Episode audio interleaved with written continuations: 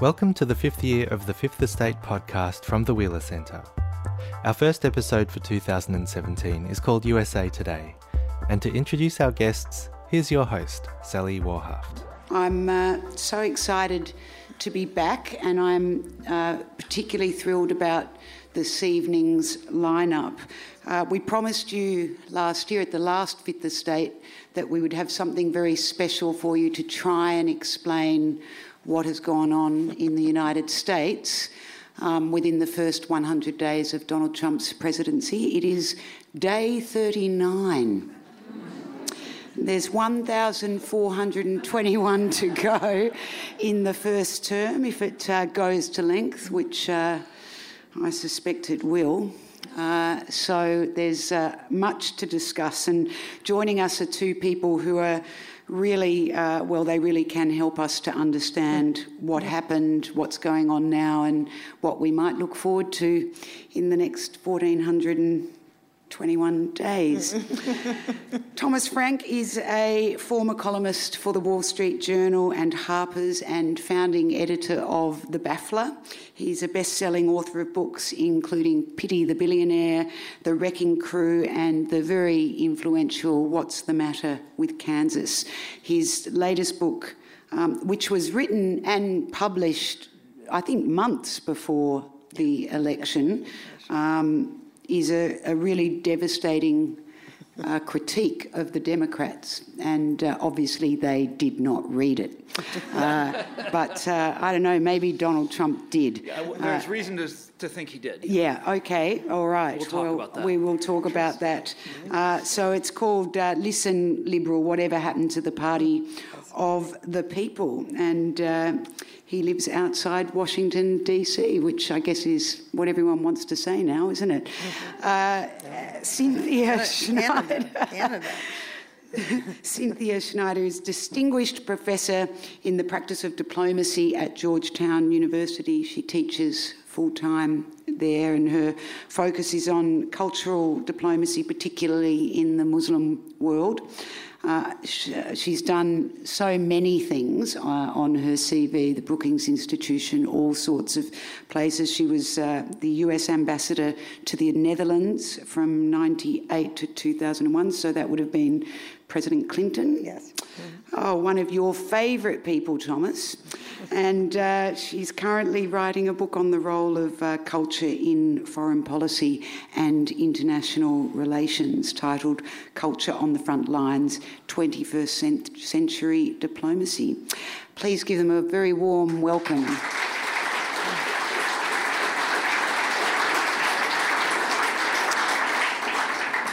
Thomas, you argue that the Democrats are not the party that we think they are. Uh, that they're certainly not the party of the working classes. They're the party of overeducated professionals who are contemptuous of the working classes. And in some ways, you know, I read this book and think they had it coming. Um, tell us why. Why what? They had it coming. Why they had it coming. But first, I want to say thank you all for showing up. This is very nice of you. What a beautiful city you have. I've been walking all around this, uh, this part of town. It's just a gorgeous place. On a beautiful day. I really like your country. Well, you're, you're welcome, but you know, we have problems here with, with people wanting problems? to come as well. Yeah. Come yeah. on now. in this be- beautiful weather. It's like uh, it's like Southern California without the earthquakes. so the Democrats, so they, you know, they're. Uh, uh, you know, as I travel the world and tell people about this, I discover that this is a problem that uh, that people are having, uh, you know, with with left parties all over the world. In our system in the United States, where it's basically it's a two-party system and it's essentially locked in. There's no chance of a, a third party unseating one of the major parties these days.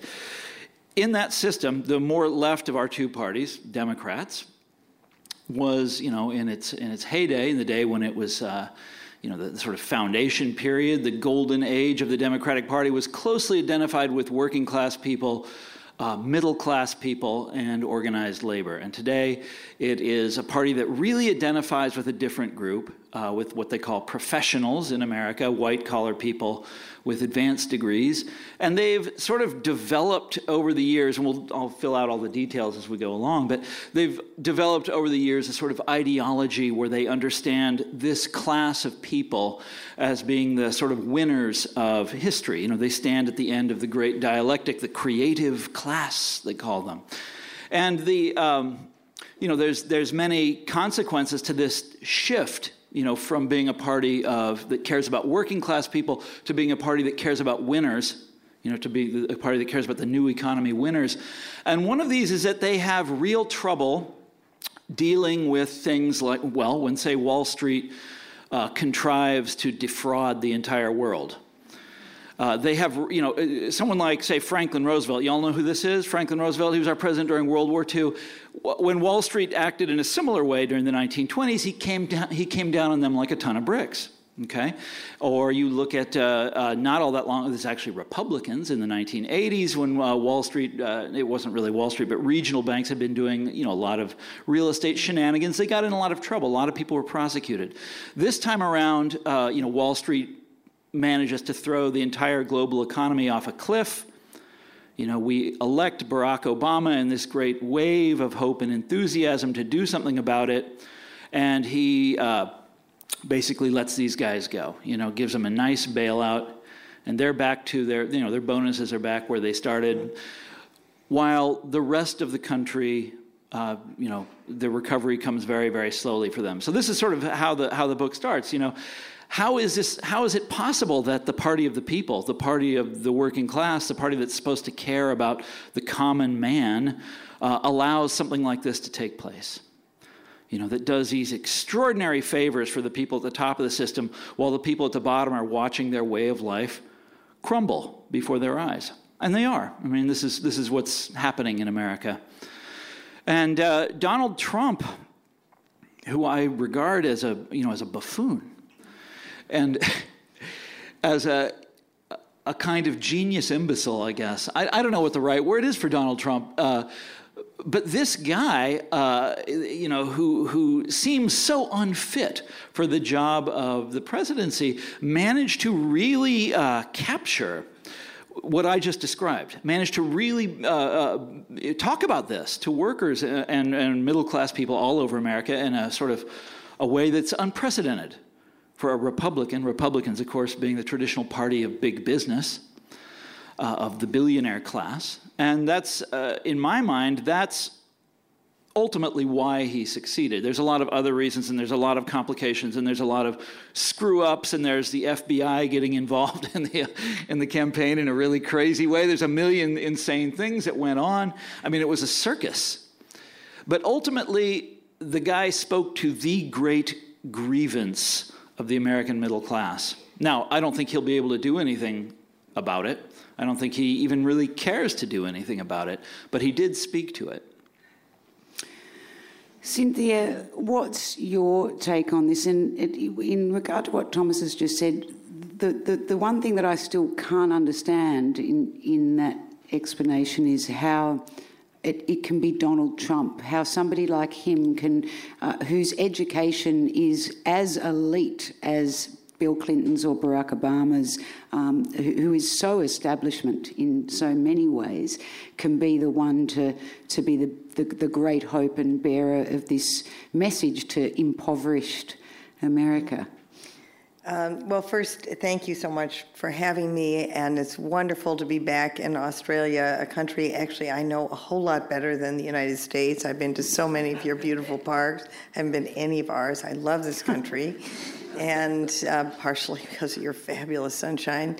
Um, but then I want to also give a shout out to uh, Stephen Armstrong and Kate Ben-Tovim, the organizers of the Asia TOPA Festival. And if any of you have not been yet, you still have about two more weeks. You must go. You have here in the city really the most extraordinary, visionary, ambitious, uh, arts festival I've ever seen or heard of. You have Asia in all of its aspects right here at the Arts Center. So I really encourage you to take advantage of this. And I'm so grateful to Stephen for bringing me over to participate in the Water Futures Conference and to be able to go to all these fantastic Asia TOPA events. So take advantage of it. Um, so lucky you um, to get to listen to me now because I was actually here in May and I, you know, pretty much predicted all of this with one just slight detail that I missed. Uh, and that is that I agree completely with what you've said, Thomas. And I did give a number of talks talking about the very real uh, economic grievances in the United States. I think the 2008 crisis didn't hit here nearly as badly, and it was really catastrophic in the United States. And I think for the last eight years, people have kept hearing, you know, it's a recovery, it's a recovery, but they don't feel it. You know, they don't feel it. And so I explained all that at great length. And then I went on to say, but even so, there just are not enough angry white men to elect Donald Trump. So don't listen to anything I say because I certainly we did all not. said that, though. That's yeah, I did, did not call that one. I, would like to elaborate a little bit on the uh, more negative side of what you said, Thomas, and I completely agree with it. But I think there's another book that the Democrats have not read and it's a book called The Political Brain. It's by actually a neuroscientist called Drew Westen. And in the, that book, and this is so intuitive, we all know it, but Drew did this based on actual scientific experiments. He demonstrates and proves that political decisions, big surprise, are driven by emotions. They, they are not driven by a 10 piece policy plan. They are not driven by my Brookings policy papers, you know, read by three and a half people. Uh, they are driven by emotions, and Donald Trump totally gets that. And the emotions he played on are not our loftiest emotions. Uh, these people who were very much left behind, you know, have lost their not only their sense of their future, but their sense of dignity I know their sense of who they are in the world. And Donald Trump played on those emotions, saying, number one, I am going to destroy the people who did this to you, the high up people who did this to you, and I'm also going to destroy the people who are coming into this country trying to destroy your way of life. So he played on these this sense of insecurity and instability in a simply overtly racist way.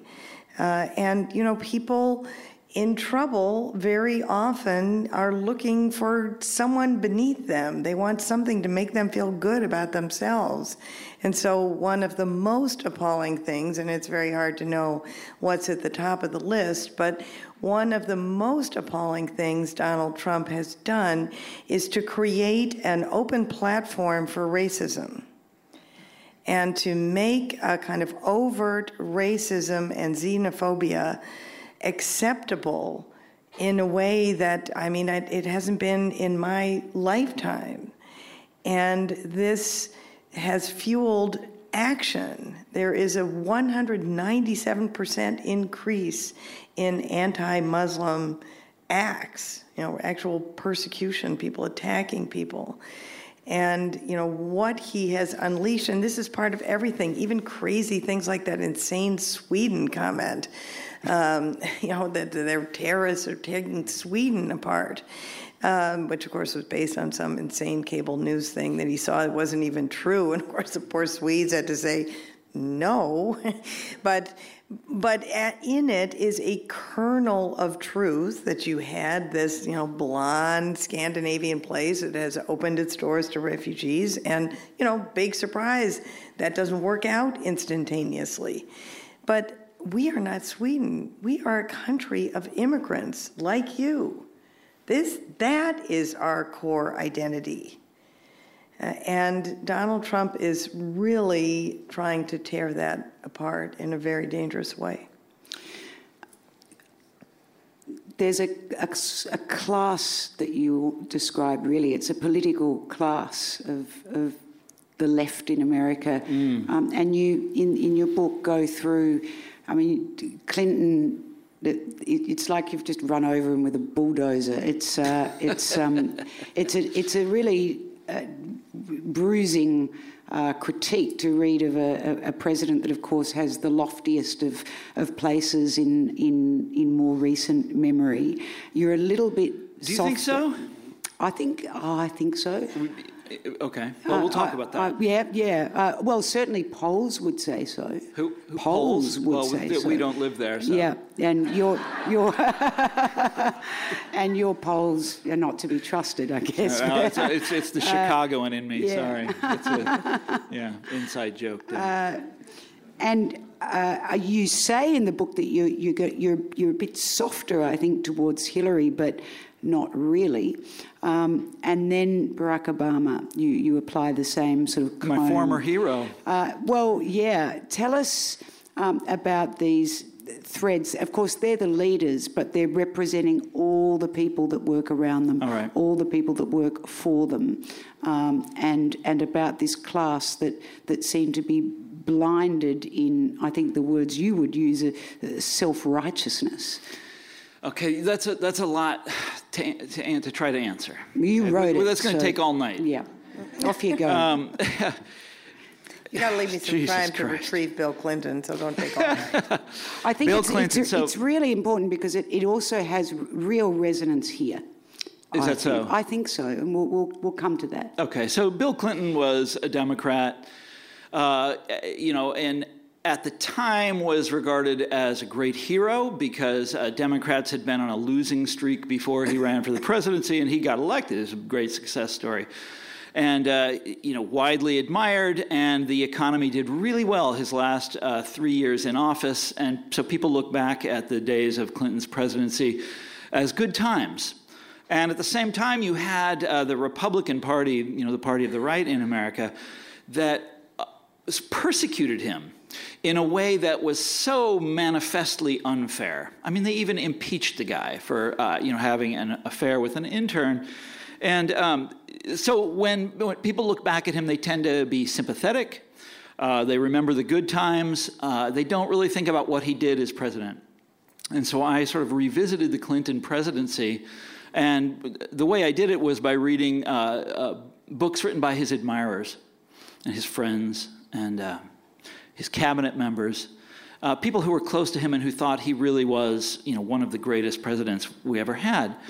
And Clinton had a lot of achievements as president, lots of little things, many of them that I think were pretty good. He had five big main achievements that his biographers uh, admire him for. And I'm going to go down the list and tell you what they were. The first was the North American Free Trade Agreement, NAFTA been negotiated by uh, Republicans, by the George Bush administration. Uh, the second one was mass incarceration of black people.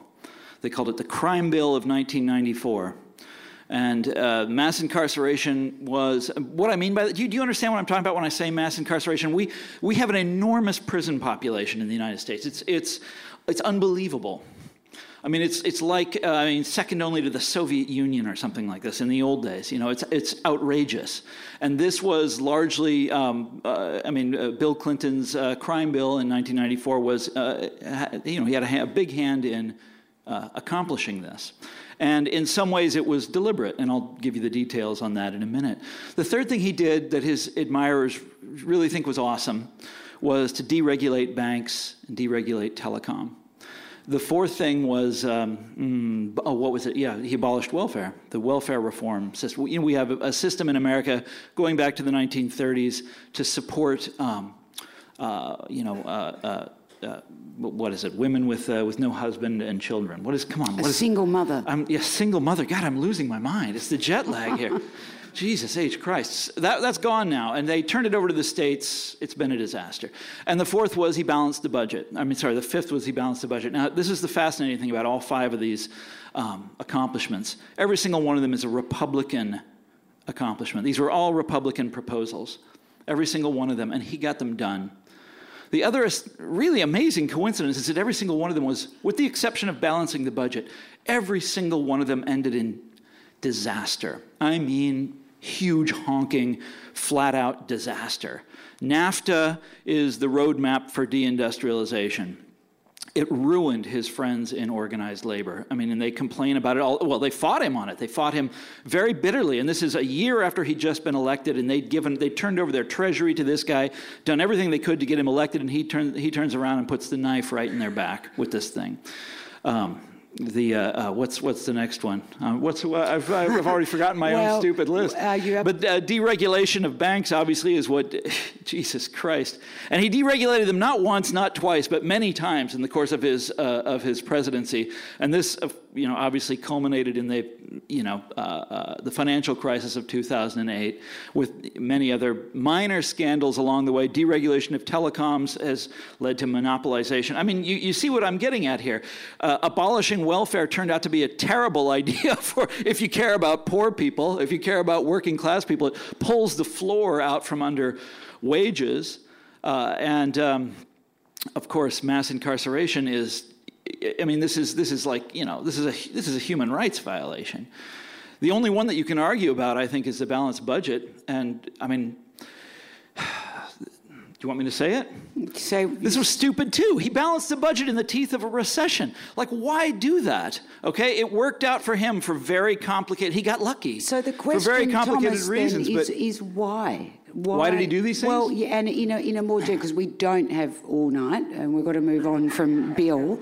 Uh, but but what what was going on at the heart of the party? Yeah. From so, that time through now, uh, that you end up with a Democratic Party that has seemingly lost its way, uh, yeah. and Donald Trump as president. Well, Clinton was the, he represented, there had been a civil war in the Democratic Party up, leading up to his presidency, all through the 70s, all through the 80s. These guys trying to figure out what to do with themselves. And this goes back to the Vietnam era. And basically, Democrats decided that they needed to walk away from organized labor, their sort of traditional uh, you know, social institution that they were identified with, needed to walk away from these guys and identify instead with this, uh, the, the professional class, the sort of winners in your new economy. And Bill Clinton was a strong believer in this approach. He even said that he, you know, he wasn't uh, a traditional Democrat. He was a new Democrat. He was charting a third way for left parties all over the world. Tony Blair, you know, agreed with him on this. This was one of their sort of great gifts to humanity. And the Democratic Party has really never looked back. They look at Bill Clinton and his philosophy as the road to success. And, uh, you know, that's one of the, the, the, the, the sort of crushing ironies of the Hillary Clinton campaign is that she's, uh, she is the, of course, obviously, as his wife, is the inheritor of this strategy and this philosophy. This is the victory philosophy for the Democratic Party, uh, and it just crashed and burned. I, I, know you all didn't come here to talk about Bill Clinton, so I'm going to just be very, um, very quick. And um, you know, you've researched this much more uh, deeply than I have, but I don't agree with what you said. And the, there are a lot of changes that have gone place uh, that have taken on in our uh, country, taken place in our country. Sorry, um, and one of them, and it's a very sad thing, is the incredible weakening of organized labor. Bill Clinton is not to blame for that. Uh, that has to do with state control of labor laws. And the, the, my husband works with organized labor, and I'm sorry to say, I know this personally because our family income is decreasing too. There simply are not that many organized workers anymore. And this is a gradual change that has taken place over the last 30 years. The welfare reform was about, not about abolishing welfare and having people have no welfare. It was about enabling people to work and creating conditions, training, education, job placement that enable people, including single mothers, uh, to move out of a situation of generational unemployment. It did not solve all these problems. We still have these problems of generational unemployment, but it did change the lives positively for many, many people. I'm sure NAFTA is not the perfect treaty, and our current president believes that America can thrive alone. We're going to make America great again alone. And anyone who thinks that, you know, good luck. Uh, Mexico is a very important trading partner. Can- Canada is the most important trading partner. Partner. It is the North American Free Trade Agreement with those three countries. And anyone who thinks we can survive without those two countries, you know, uh, good luck. Uh, Bill Clinton was fueled by a belief in enabling people to achieve their potential. It was a positive vision that caught on. It had behind it uh, the idea of real economic growth and everybody coming along with the economic growth. He did indeed try to bring the Democrats more towards the middle. He understood uh, the political brain, he understood. Uh, the power of emotion in politics, and he understood how to reach people uh, by communicating stories, real stories, uh, that connected with them. Um, Hillary Clinton has the most positive motives in the world. She does not, you know, just inherently have that same facility with political connection. If you get her in a, a, smaller group, and sometimes in larger groups, it works great, but it's not part of her DNA. It's very much part of Bill Clinton's DNA.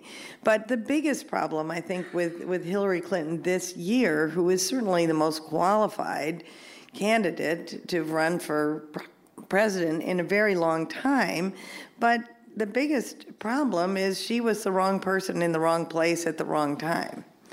Uh, when you are looking, and the Democrats were too, when you are looking for you know someone out of the establishment, which you know Barack Obama kind of looked like, but in many ways he was a disappointment to many people. Um, when you're looking for someone outside the establishment, it is not a good idea to nominate the most establishment politician. What yeah. what worries each of you the most about this administration, about the Trump administration? Oh God! Hard, but it's hard to know where yeah, to the, begin. um, I, I, would just begin by saying a couple of things. What what I mentioned, this open platform for racism, and really fueling um, xenophobia and fueling the divisions that exist in our country. Um, I live in a bubble in Maryland. Maybe you've gotten out of it, but I kind of live in a bubble. I don't know a lot of Trump voters in the Maryland, Washington, D.C. area. We also have a place in Florida. I know a lot of Trump voters there. And we are, and they are really nice people. I'll give you an example. A couple who spent their entire life in the public schools, a superintendent and a school counselor from Syracuse, New York. How can they support someone who has appointed someone with no experience in publication with the express purpose of destroying the Department of Public Education? The way they can do it is they live in a different world. They watch only Fox News.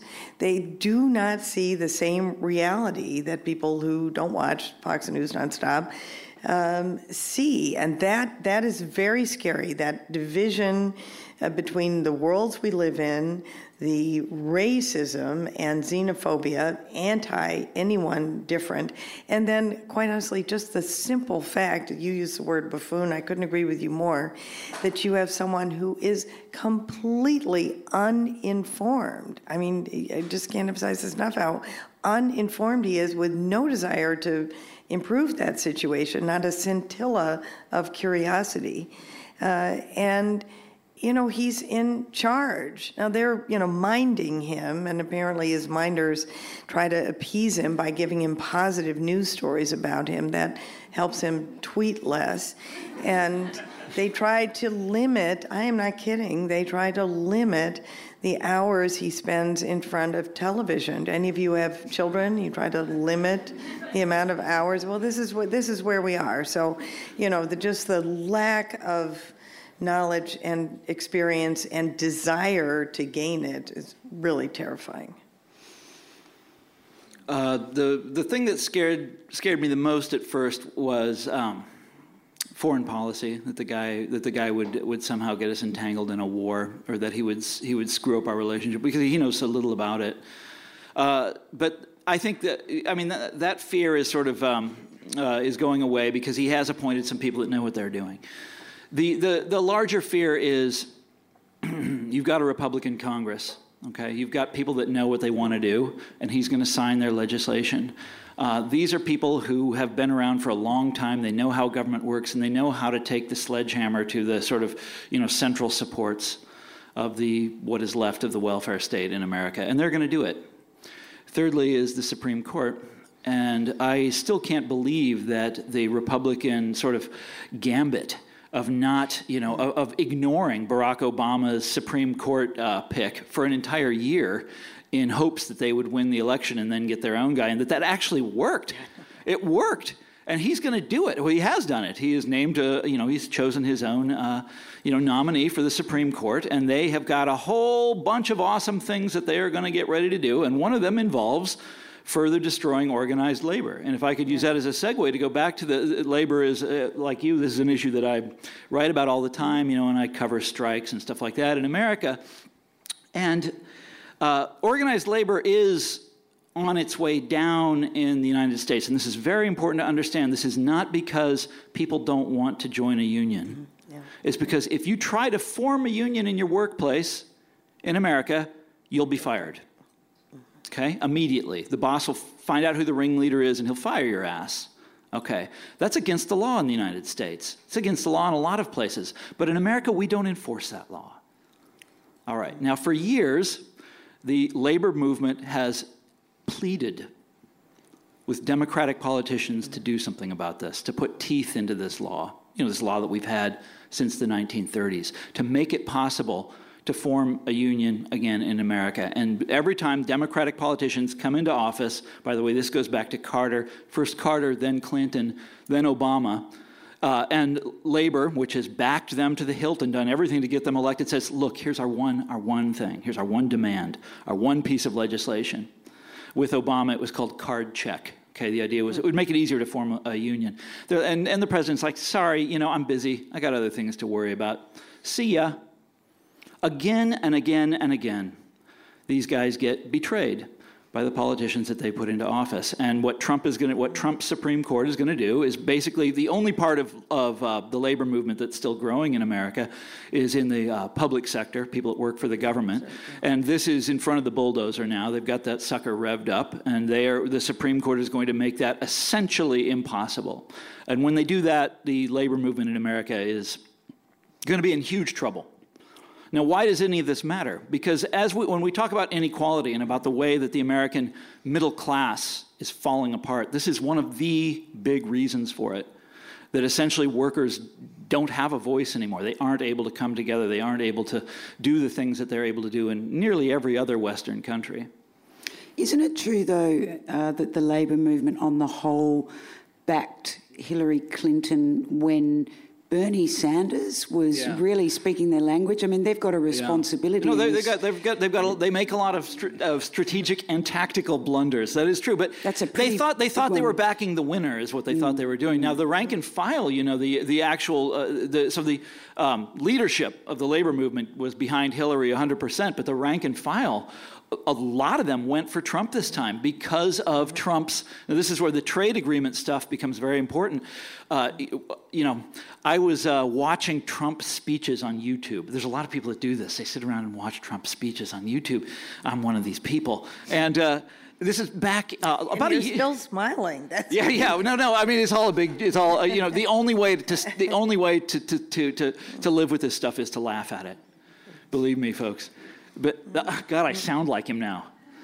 sad, sad. Believe me, folks. Anyhow, so I'm, I'm, watching a whole, I'm watching a whole bunch of Trump rallies. This is about a year ago, and he, you know, he wanders. He he has these enormous rallies. Like thirty thousand people come to them, and he's uh, he wanders all over the place. His mind wanders. It's like a Facebook feed, you know. It's like I'm talking about this now. I'm talking about that now, you know. And and it's totally unconnected. Here he's and no, like, except it's about him. It's, all, all, always he's at the center, of course. But he says the, the sort of the, the, the bigotry stuff, you know, the fear of aliens. But he oh, he keeps coming back to one issue, which is trade. Mm. And he keeps coming back to the idea that we have lousy, that we've had lousy trade deals, and that these lousy trade deals have in some way brought about the deindustrialization of the United States. He's right. Now, you scratch the surface and the dude doesn't know what he's talking about. He, you know, you ask him about any of the details of this, he doesn't know anything about it. But this is, you know, the, the people in organized labor have been hearing this for years. And if they're not he- hearing it from their leadership, they're hearing it from the boss. You know, the guy who says, if you strike, if you so much as file a grievance, or they say to the city government, if you raise our taxes, we're moving to Mexico. Or we're moving, we're moving to somewhere else, you know, we're moving to Arkansas, or whatever it is. You know, but we're getting out of this place. And we, we can do it because the government lets us do it. These trade agreements that Trump is, is yelling about were written expressly for that purpose. They're not really free trade agreements. They're, agree, they're, they're, trade deals designed to protect American investment overseas. That's what NAFTA was, anyway. I mean, it's complicated. But that's what Trump is talking about, and this struck a chord for these people. Uh, and, you know, they look at Hillary. By the way, Hillary was saying the same thing. Hillary was trying her best. You know, I'm there too, she would say. I'm against the TPP. You know, the, you know what the TPP was because, of course, you're part of it. I'm against NAFTA too. I'm against the TPP too, she would say. But no one believed her. Why did no one believe her? First of all, because her husband was the man that got NAFTA done. And second of all, and this is, you talk, when you talk about, when we talk about the blunders that, that handed the White House to Donald Trump, here's Barack Obama. While all this is going on, while Trump is out there yelling about the TPP, here's Obama trying to get it done. And here's poor Hillary saying, I'm against it too. you know, I know I said I was in favor of it a couple years ago, but now I'm against it. Please believe me. And here's Obama saying, no, no, we got to get this thing passed through Congress. It's like, why? I mean, the, the, well, he just thought, he thought, they thought Trump had no chance. They thought there's no way this guy can win, so we can do whatever we want. And he wound up uh, sabotaging her. How uh, strong. Uh, sorry, did you want to? Well, I'm just going to say there is also an, another very important element which Trump never mentions. Um, and, and, and that is the transformation of the workplace through automation. So, yes, companies move, but the companies that stay also employ a fraction of the people and the jobs are they are not coming back. You can build walls you can build whatever you want. You know manufacturing as as it was known in the midwest is not coming back. There are new job opportunities. They require training for new workplaces. They require particularly training in programming and things like that. And, and some philanthropists or you know people who've made their fortune in manufacturing are starting to do this, starting to provide training programs for people who used to work in steel plants, used to work in manufacturing, used to work in coal plants. And what is so heartbreaking about Donald Trump is, you know, he is pretending to care for these people. And he's pretending, you know, that if he rants and raves about foreigners enough, and, you know, God knows who from Mexico enough, that's somehow going to make these people's lives better. No, it is not. You know, they do need help, and they do need help from the government. That is the government's role. And there should be, in fact, a massive training and re education. And you don't hear a whisper about that. Mm, so this is something I disagree on. I think that Trump actually can bring a lot of those jobs back. You make it a little bit harder to close the steel mill. The steel mill is not going to move to, you know, make it a little bit harder to move that overseas. It's not going to move overseas. It's very simple. By the way, about um, uh, automation, the, the economist term for this is productivity. Uh, productivity growth in America is very slow right now. I mean, it's, it's, it's really hot with your iPhone, right? We're constantly inventing new crap on the iPhone, new apps but in every other field, it's slowed to a crawl. Now, here's the interesting thing. Once upon a time, America had incredible productivity growth after World War II up to the 1970s, the golden age of you know the um, American. I don't want to say American capitalism because it was a it was a very you know it was a very different sort of system. We had incredible productivity growth back then, but here's the crazy thing: workers prospered. When you have productivity growth, workers are, by definition, back then, by the definition of the 60s and the 50s and the 70s, workers do well. Today, productivity slows to a crawl, and we say, oh, there's all of this you know, productivity growth, and you guys just can't participate in it anymore. Now, why do we do that? I think a lot of it is because we're, I mean, I think the way wages are structured is, uh, uh, is a political thing. That workers, the real reason that workers aren't prospering these days is because they don't have power any longer. Because management has every weapon and workers have nothing. You know, even their own political party won't stand up for them anymore. You know, management can, uh, you know, all of these threats, all of this kind of stuff. One of my friends, uh, the economist Dean Baker, you might know him in D.C., Dean Baker is forever pointing out that we have this in America nowadays, thanks to these trade agreements that Trump hates, and that I think he's right to hate. Uh, is the one thing that I think he's right about, but he isn't really right about it. We'll talk about that later. But the, we won't because the, we're fast running out of time. Oh, is that right? Okay. Yeah. So we have an enormous trade deficit in the United States, and it's almost entirely has to do with manufacturing. If you fix that deficit, if you do something to fix that deficit, whatever it is, renegotiate the trade deals, you know, fiddle with the currency, whatever it is, by definition, manufacturing would return to the United States. That's what, I mean, we, the manufacturing, manufacturing went away. That's the trade deficit. You bring it back, the trade deficit goes away. We've talked about uh, undoing the trade deficit for decades. When you do that, you're going to have more manufacturing jobs in America by definition. It's just, it's just math.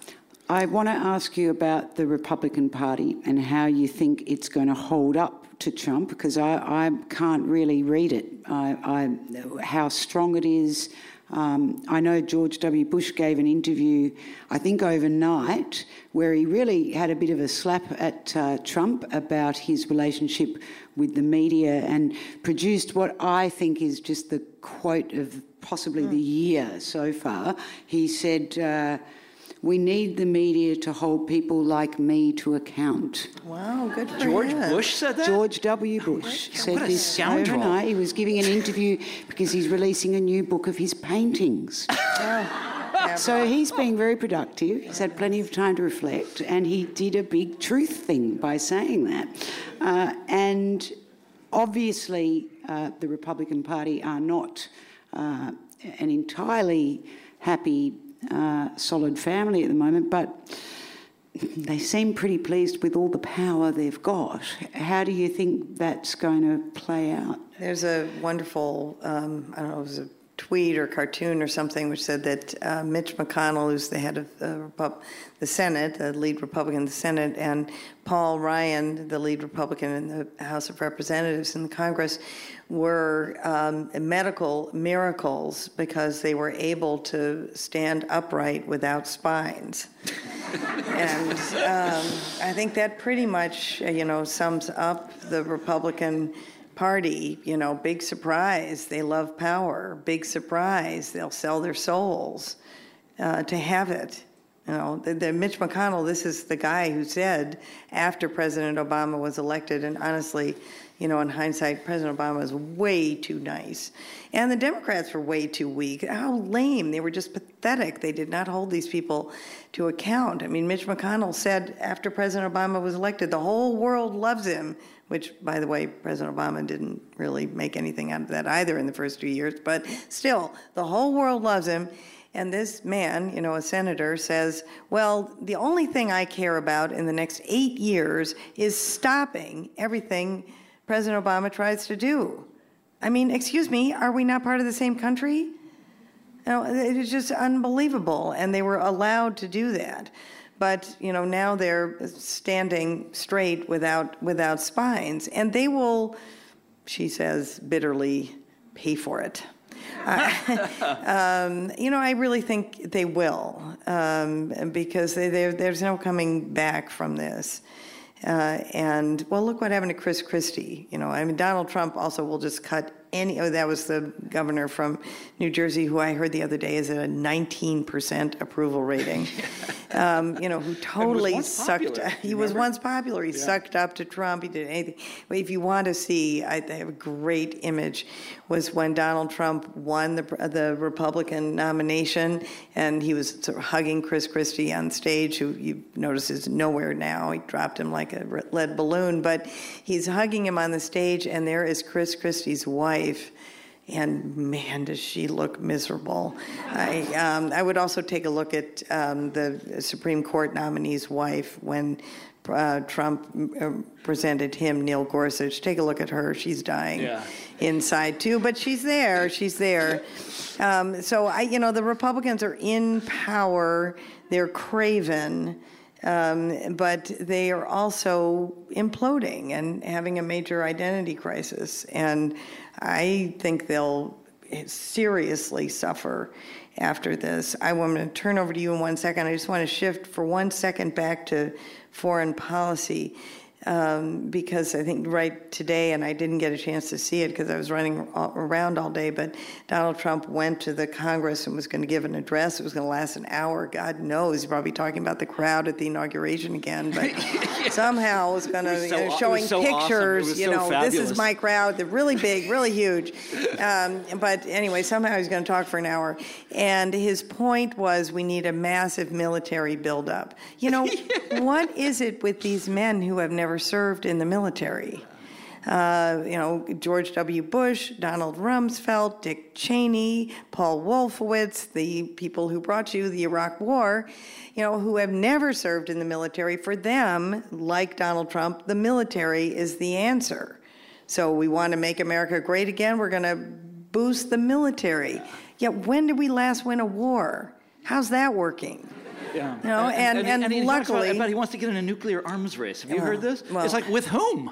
Well, with his friend, probably he's going to talk about it behind with Putin. But, um, but luckily, as you mentioned earlier, luckily we have some good appointments, and of course, the great military leaders. And General Mattis appears to be quite a good leader, our Secretary of Defense. Uh, they understand the limits of military power. And they understand what military power can't do. And I will tell you what military power can't do, which Donald Trump is very busy eroding by the minute. Um, military power can't give you leadership. In today's world, you know, leadership comes from setting an example. That's what soft power is. Being a country, a leader that people admire and want to emulate. That's what gives you power over people. You can't force yourself anymore because in this 24 7 news cycle, communication, social media, citizen journalism, everyone is held accountable. You Didn't- have to walk didn't the work walk. for Obama, though. I mean, you couldn't have a model of more of what you've just described, and it's been a failure. Well, he didn't do all the things he said Well, he would didn't do most of the things that, uh, but but most most of all, Trump is the gift. Yeah, the legacy. Well, yeah, correct, but that is exactly my point. President Obama gave fabulous speeches. You know, look at his Cairo speech. That was a great speech. He followed it up with exactly nothing. Yeah. And so the United States is now in lower esteem in the Arab world than it was under George W. Bush. So that is my point. You can't just talk, you have to walk the walk, you have to model the behavior. So we tell people all over the world about the importance of the freedom of the press and how you have to allow the press to criticize you. And now our press outlets are kept out of the White House. Who can we talk to about that now? You can't hmm. say a word. Bush Can I, can I, this- so this is, I, I think I, there's uh, something else that he's doing with the military buildup, which is it's um, backdoor Keynesianism. The Republicans have, you know, they, they always object Oh, to deficit spending. But when, you remember Reagan, right? So massive military Bush? buildup. Two- two- right, right. two wars off exactly. the But, but, books. but uh, Iraq, that was some of the dumbest Keynesianism ever. You know, they spent it all on these military contractors. By the way, Washington, D.C. Was good for Cheney and Rumsfeld. Yeah, and for my neighbors. So, so I live in uh, Bethesda, Maryland, okay, suburb of Washington D.C. And if y'all have ever been there, it's a very, it's the richest city in America now. Why is it so rich? One of the reasons is because we've contracted out government to all of these private uh, corporations, and uh, we've contracted out. We basically contracted out the Iraq War, and so uh, uh, Bush dumped all of this money on these contractors, and they all built these fabulous McMansions all over all over Washington D.C. But uh, Reagan looks, I'm sorry, Trump looks back to Reagan and sees you know the massive military buildup of those years, and Trump understands one thing. Maybe Trump doesn't understand it, but somebody somebody close to him is whispering in his ear who does get it, which is the way that you get reelected in America It doesn't have anything to do with uh, with you know all of the stuff that uh, that we're talking about. It's by getting by what Bill Clinton did, full employment. If you get full employment, you'll have real wage growth, and you will get reelected. If he dumps enough public money, if he spends enough public money on the military or on um, infrastructure, whatever else he's been planning to, he will get reelected. He will get full employment. And, and he'll get reelected. Now, about the Republicans, I, I often think of a remark that uh, Grover Norquist, y'all don't know Grover Norquist, he's a wonderful person. Actually, maybe he'll move down here. But they, they, they said to, uh, you know, they were talking about um, Mitt Romney. And uh, Romney was running for president, and somebody said to, to Grover, you know, he's not really, uh, he's, not, he's not a real conservative, you know, he's a squish or whatever the term is that they use. And Grover said, well, can he move his hand? Because that's all they need. They just need someone to sign their legislation. Mm. And Trump can move his hand, folks. Mm. Now, I want to say something nice yeah. about Trump before we, before we, you know, as we smack this pinata around. uh, so I want to say something nice about Trump, which is this man smashed the establishment wing of both parties in my country. He comes out of nowhere, has no political experience at all, and destroys the careers of all of these Republicans. Jeb Bush, Ted Cruz. I was at the Republican convention when they booed Ted Cruz off the stage. It was, it was the most beautiful thing. it was fantastic. And here comes Trump doing his, you know, professional wrestle, wrestling, this, this scowl, you know, he walks into the, anyhow. He destroyed the establishment wing of both parties, and he ended two political dynasties, the Bushes and the Clintons. You got to you got to you know thank the man for that. Okay, but that's all over now. Now we now we can go back to cursing him. Okay. Um, if you would like to ask a question, put your hand up and uh, start talking if a microphone's put in it. Yeah. Um, one of the uh, supporters of the Republicans traditionally has been the Koch brothers. They seem to have been, as far as I can tell from here, fairly quiet in the lead up to the election. That may be a wrong perception, but can you tell us what's happening with them and uh, what they did during the election and, and where they're going now? Yeah, I can, they're they're um, fellow Kansans. I'm from I'm from Kansas, so are they. Um, they didn't like Trump. Uh, a lot of traditional. Uh, sort of free market Republicans didn't like Trump because of the trade issue that I mentioned. I mean, the Republicans have always been the party of uh, markets, free markets, free trade, or at least in my lifetime. And here's this guy, you know, bad mouthing this stuff. No, they don't like him. They, uh, in fact, most traditional Republican donors didn't like the guy. Uh, uh, fascinating fact. I think one of the most uh, compelling facts of this last election: Hillary outraised uh, and outspent Trump two to one. The uh, you know, Wall Street people were behind her. A lot of the traditional Republican donors came together around Hillary. She was running a sort of campaign of national unity. I was at the Democratic convention as well, and she had Republican after Republican up on the stage talking, endorsing her. Mm-hmm. Uh, it was ex- extraordinary, and uh, no, the all these traditional uh, conservative uh, people despise Trump. I mean, Jesus Christ. Um, you know, Romney himself denounced the guy. Uh, you know, I read the Washington Post every day. George Before Will he sucked up to him. Yeah, yeah, that's right. Now they've all they've all changed. Now they're all, they're all like, ooh, ooh, you know, back pedal, back pedal, back pedal. But the uh, George Will, our most famous conservative columnist, hates the man. Absolutely, it calls him a liberal. Uh, they, but they, I know, I know, it's hilarious. But yeah. This might be a bit obscure, in which case jump it. But I was very struck reading uh, Listen Liberal to your assault on education, on tertiary education. And having been um, involved in that area for a long time myself, I've been brought up the future lies with education. If only we can educate people more. And uh, I would suppose I'm what um, Jonathan Haidt calls a, a, a weird. Uh, Western educated industrial, I've forgotten the rest of the term. But I wondered, both of you, uh, what do you see as what is happening to, to, to tertiary education and the impact of that on, on the body politic because it does seem to me that there is certainly here a huge commercialisation of, of tertiary education, a shedding of all sorts of traditional values about what a real education means.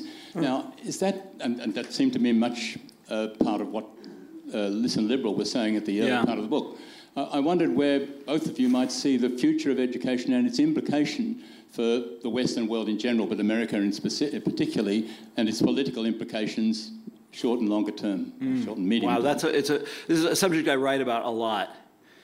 Uh, and it's really where this, this one, of the, one of the sort of sources of this book. So I got a PhD uh, in history years ago. And by the way, um, the school that I went to, I went to the University of Chicago. This is in the 80s and the 90s to get that PhD. You know what it costs to go there today? $65,000 a year, American. So, four years of that as an undergrad, that's north of a quarter of a million dollars. Okay? Nobody has that kind of money. Now, I know they give lots of kids discounts and stuff like that, but that price tag alone, that's the source, that's the beginning of the problem. The second part of the problem is that the students have to borrow to get that, um, you know, to, to, to, to, to pay that kind of money. And I know, you know, plenty of kids starting out in life who are $100,000 in debt. And they can't discharge that in bankruptcy because of the law in our country. They, they're, they're stuck with that. They've got that millstone around their neck and they can't get free of it. The third thing I want to mention is uh, what happened to people like me who got those PhDs. And I wrote history, right? I, my first book was an academic. Yeah, it doesn't matter anymore. I got out onto the job market in 1994 and discovered there were no more, or very, very few, uh, tenure track history jobs, and that instead we were all supposed to work as what's called adjuncts. Do you have that here? So, as the university is, you understand what I'm getting at here. This is the corporatization of the university. So, as they're able to charge these unrestrained amounts, and they, and they increase much faster than the rate of inflation every year. This is the private universities, the state use, they're running a little bit behind. As they're doing this, they're also casualizing the faculty. Okay, now this wasn't, this is before the internet, so it wasn't the internet that did this to us. It wasn't, uh, um, you know, automation or productivity or any of those things, um, you know, which have have done such damage to, say, musicians or taxi drivers or something like that. This was this was just uh, you know labor uh, sort of uh, labor management uh, strategy that these uh, that these universities engaged in, and my generation of PhDs basically were stuck with this. That was their future was working for it. And you want to know what, how much I got paid for teaching college courses? $1,500 a semester. That's 1,500. The students are paying these incredible amounts. And uh, adjuncts to this day get paid just a little bit more than that now. If you want to work as in higher education, go out and get a PhD, which takes, as you must know, many, many, many years to accomplish. Uh, and then you, you know, you work at one of these jobs. You have to put together three or four of them and drive around the city frantic. It's, it's anyhow. It's a, it's a, it's a, a shitty way of life. It's a terrible way of life. Well, now, we should when- ask Cynthia here because she's in it. Oh, I know. I know. One, Yes. one last, one last point, and then one last point, and then and then Cindy's going to tell us. So I live in the heart of what I call in Listen Liberal the, lib, the liberal class. The liberal class, which is a term that I, for, I forget where I got it from, but it's, uh, th- it's a term that I use to describe the professional managerial class. And I live in the heart of it in uh, Bethesda, Maryland, where I think something like 50% of the population has PhDs. And the kids are so incredibly achievement conscious. They all carry around in their heads the, the hierarchy of American universities. Okay, they know which ones are better than which other ones. I have a, a friend. Um, his his son, uh, the boy was, I don't know, eight, and he said, "Daddy, is Williams above Princeton or is Princeton above Williams?" You see what I'm getting at? This incredible social status of these things. I mean, they command this incredible cultural, you know, uh, uh, well, status.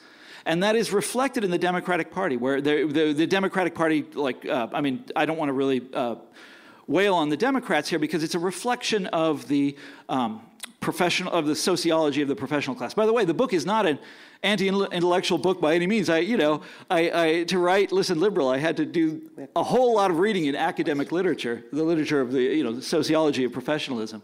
Sorry, I talk too much, folks. Cynthia, Um, please. just really Yeah. quickly from another No, tab. don't rush it because Oh, you are okay. in Georgetown University, so I think you're well placed to respond to Well, I've, I've, I've spent my life in um, university and have another, you know, PhD in, in art history, which of course qualifies me to speak on all these political subjects. But um, I, I'll evaluate your paintings after this. But, um, the, but I, I, looking more broadly, you know, people who are getting jobs today, I don't know exactly if it's the same here. I have two kids in their 20s. They're going to work in multiple different careers their lives, uh, throughout their lives, most of them.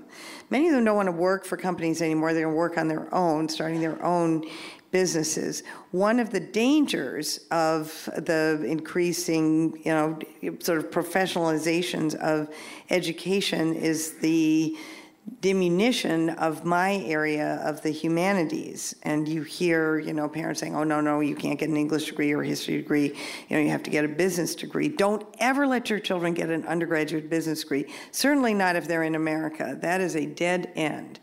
And what we're beginning to see is, you know, how do you make money? You make money by thinking. And what do the humanities do? They teach you to think critically. Now, to have a job, most people are going to have to get another degree after undergraduate. The really good news about that is it frees up undergraduate. You can't get a job from your undergraduate education. So learn to think, do what you love. And going to a job interview and talking about something you are passionate about uh, and know about is much more likely to get you your first job than being able, you know, if you love accounting, then become an accountant and talk about that. But it frees you up. Now, for the graduate degrees in the area that I went in art history, which thank you, my husband paid for, um, now at uh, most universities, they take many fewer people, recognizing the challenges of getting a job, and it's free. They've raised the money so you don't pay for it because they know when you come out with a humanities PhD, you can't pay that back. So it's definitely an imperfect system, but there is some adjustment where the United States, I think, is way behind and needs to improve dramatically is in vocational education. We just sort of let that go. Uh, and you know, I'm not in favor of just tracking people. I think you know people should be able to choose what kind of education they want. But we don't have much in the way of an alternative to an academic education, and that's something we really have to improve. And that's where we left this discussion with Cynthia P. Schneider and Thomas Frank. Sally Warhaft will be back with the Fifth Estate in two weeks for a conversation about marriage equality in Australia with Tim Wilson and Terri Butler, both very much involved in the debate and each with a rather different point of view. Until then, subscribe to the series and find more Fifth Estate episodes, including videos, at wheelercentre.com.